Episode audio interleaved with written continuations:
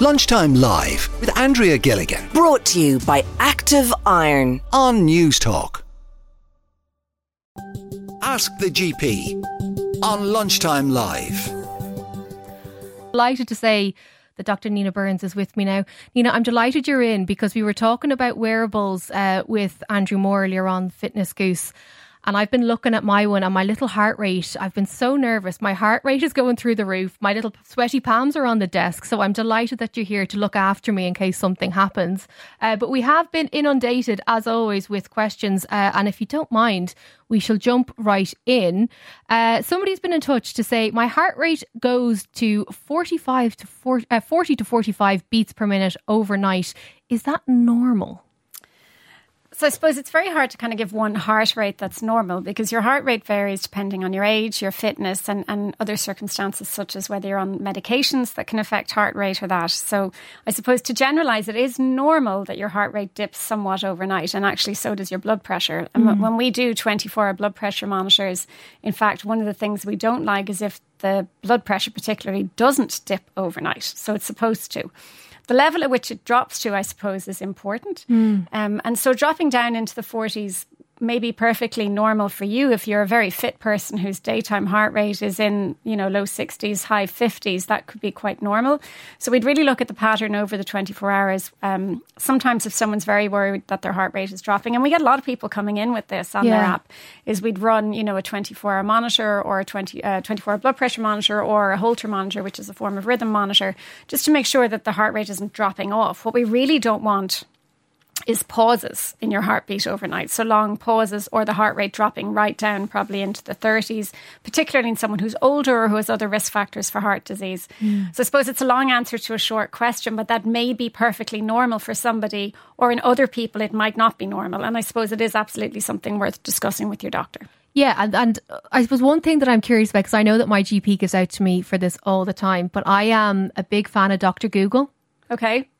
I know, I know, I shouldn't do it, but you know, when I get when my Apple Watch gives me data. So, for example, uh, when I'm out running, if my heart rate goes up to 176, I'll screen that and I'll be like, I'll bring that to the GP now next time I'm in, just in case my heart's going to explode out of my chest. Like, do you get people, I suppose, more conscious or more wary of things because they have these trackers on their wrists and they don't necessarily know how to decipher the data?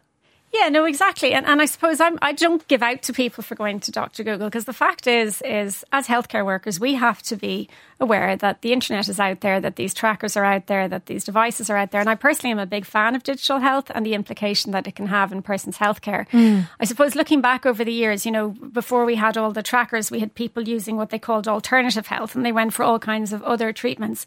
I've never called them alternative health. I've always called them complementary health because Yeah. to me, there's something we do alongside conventional healthcare. And to me, digital health trackers, Dr. Google, is sort of a form of complementary health. It's a mm. way of complementing your healthcare, but it should be done in conjunction with, you know, talking to someone who's obviously trained in analyzing that data. And that's the thing. We know data is key, but data on its own is no good unless we know how to interpret it properly. And health is no different than that. So taking your health data that you have from whatever source you have it, whether it's Dr. Google, whether it's your tracker, whether it's your phone, bring it in and talk to your doctor about it. And then mm. you can interpret it in the context of you as a person.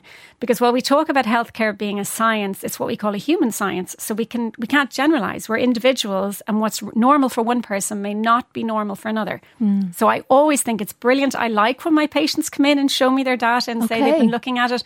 I don't like the idea that someone would come in to me and talk about their health and then be doing all this other stuff at home and not discussing it because they're not getting the full benefit of a healthcare consultation. I'm not getting the benefit of a full picture of their health. Yeah. So I really actually think this is something really important to talk to your doctor about and to be open about it and to come in with all your data. Yeah, Martin Curley, uh, who used to work at the HSE, was saying that he firmly believed that wearables could be a key to unlock preventative healthcare. So rather than treating problems, if we get ahead of it, and if you could see, well, your heart rate's a little bit high, or maybe you're not moving enough, we can get ahead and maybe even fix the trolley crisis or whatever the, the issues are in the health system because we're all being more active and more aware and more in tune with what's going on in our bodies because we have the data to back it up. You know, absolutely. And I'm a big fan of Martin Curley. I think he's, He's a very talented, intelligent man. And, and he was a real loss to the HSE, I have to mm-hmm. say. I had the pleasure of meeting him a couple of times. I think he's great.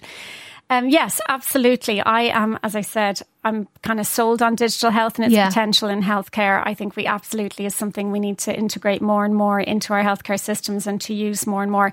And just even classically, one I'm using all the time at work is, you know, if, if people think they're having palpitations, which we are seeing more and more over time, you know, there's a thing called a Holter monitor, which is where we put three stickers on someone's chest and they go off about their day for 24 hours and it records their rhythm.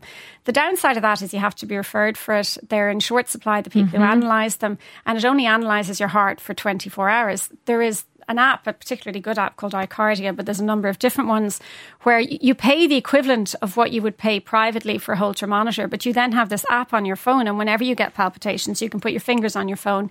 It records the rhythm of your heart. And so I actively tell patients, and I know lots of cardiologists do, to go and download that particular app. And mm. by the way, I've no, I don't even know who makes it. I've no financial. I've heard of it before. They're a great company, yeah. But it they bring in the data. So then you can see how fast their heart rate is going. Is it an abnormal rate? Is it Mm-hmm. like because you know your heart can be going fast but beating normally or it can be going fast but beating abnormally. And actually as a gp seeing that actual tracing is gold to me. So i can maybe on the same day say to you that's actually fine or no actually that's an abnormal rhythm that we need to look at. Yeah. so you know we more and more and more we are using technology. I suppose probably mostly in cardiac is where it has come first for mm. rhythm and pulse and blood pressure and all of those things. But we're seeing more and more apps that look at other methods of health. You know, from the point of view of mental health, we, Yeah. we can track, we have journals that track our mood now. And I actively encourage people to use them. I, I think it's really helpful and, and I don't think it's something that we should discourage. But as with all data, data needs to be analysed and should be analysed by someone trained in assessing that data. And that's really where the relationship between you, your data, and your doctor come in. Yeah, I- I'm a big advocate for it as well. And I just think once you understand that you can talk to someone about it and you shouldn't just get freaked out about it, then it's very beneficial. Uh, another question that has come in My deep sleep is always less than an hour. Should I be worried? So we go through different phases when we sleep, and ideally it's sort of four phases. Then we have kind of light, middle, deep, and then we have our REM, which is our dreaming sleep. Um, it like they say you wake refreshed if you've had decent deep sleep. So it is important to have your deep sleep to have that refreshed feeling in the morning. Again, there are lots of things can influence sleep. You know, anyone who's kids knows as a parent you may never get to your deep sleep if you have a baby who's waking. Uh, different drugs, different medications, alcohol, all those things impact on the cycle of sleep.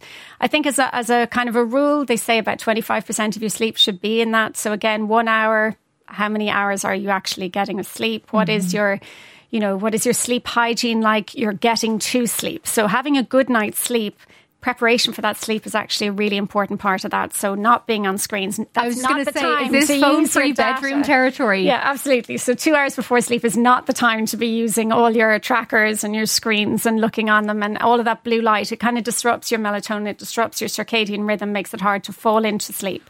So if you want to kind of get to your deep sleep, you have to be able to kind of settle, move through the light sleep, get to your deep sleep, and have a kind of a, a prolonged deep sleep phase. So I suppose that person again. Maybe looking at your health as don't just look at your sleep. the sleep is a reflection picture. of our health in general, of our lifestyle in general, and maybe it's maybe it's a point of discussion with your doctor. Yeah, another question that has arrived in here. Hi, a question for Dr. Nina Byrnes. I'm a 48 year old female. I've lost three and a half stone in the last year, working out four to five times per week, doing strength and cardio. Have seen improvement in high blood pressure, which is now normal. On HRT, eat well and sleep well for seven to eight hours a night. Well done, you. Yet, on all the fitness devices, it says my HRV is awful, average 23 ms. What uh, should it be, and should I see a cardiologist? So it's saying her sorry, her HR what? Uh, her HRV, so it's the heart rate variable, I think, is average Oh, right. 23. Um, so should she see a cardiologist? Well, I would always say start with your GP. So, you know, GPs are very good at, at treating, you know, heart issues. We only refer kind of specialist issues on to cardiologists. So, again, I, I think you sound like you're doing fantastic work from a lifestyle point of view. Um, so, I'd rather kind of bring you in, talk to you again in the context of your family history, assess you, examine you, see is there anything there that we need to kind of improve more. And then decide whether a cardiology appointment would be appropriate. And a lot of these patients, it's not. And again, you know, we always, one rule we have in medicine again is treat the person, not the test. Yeah. So, you know, we used to talk about that when we would talk about x rays and scans, but it's equally important when it comes to your data from your tracker or whatever. We shouldn't treat just what's on the da- tracker, we should treat the person in front of us. Uh, another question that has just landed in my uh, beats per minute is 40 to 45 while I'm up and about. I've just been told it's quite low, and the GP says it's okay. But would I be as well to get a second opinion? So again, in someone who's really fit, so exercises regularly, that could actually be very normal. You know, below 45, I suppose, is a little bit lower. I'd definitely be doing a baseline ECG, which again, your GP can do just to make sure you don't have an unusual rhythm or that you're not prone to, to heart block. There are various things we can see on just a basic tracing of the heart.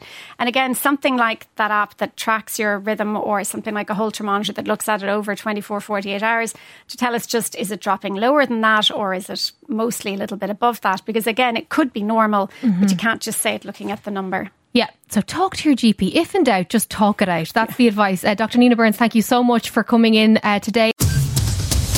Lunchtime Live with Andrea Gilligan. Weekdays at midday Brought to you by Active Iron. on News Talk.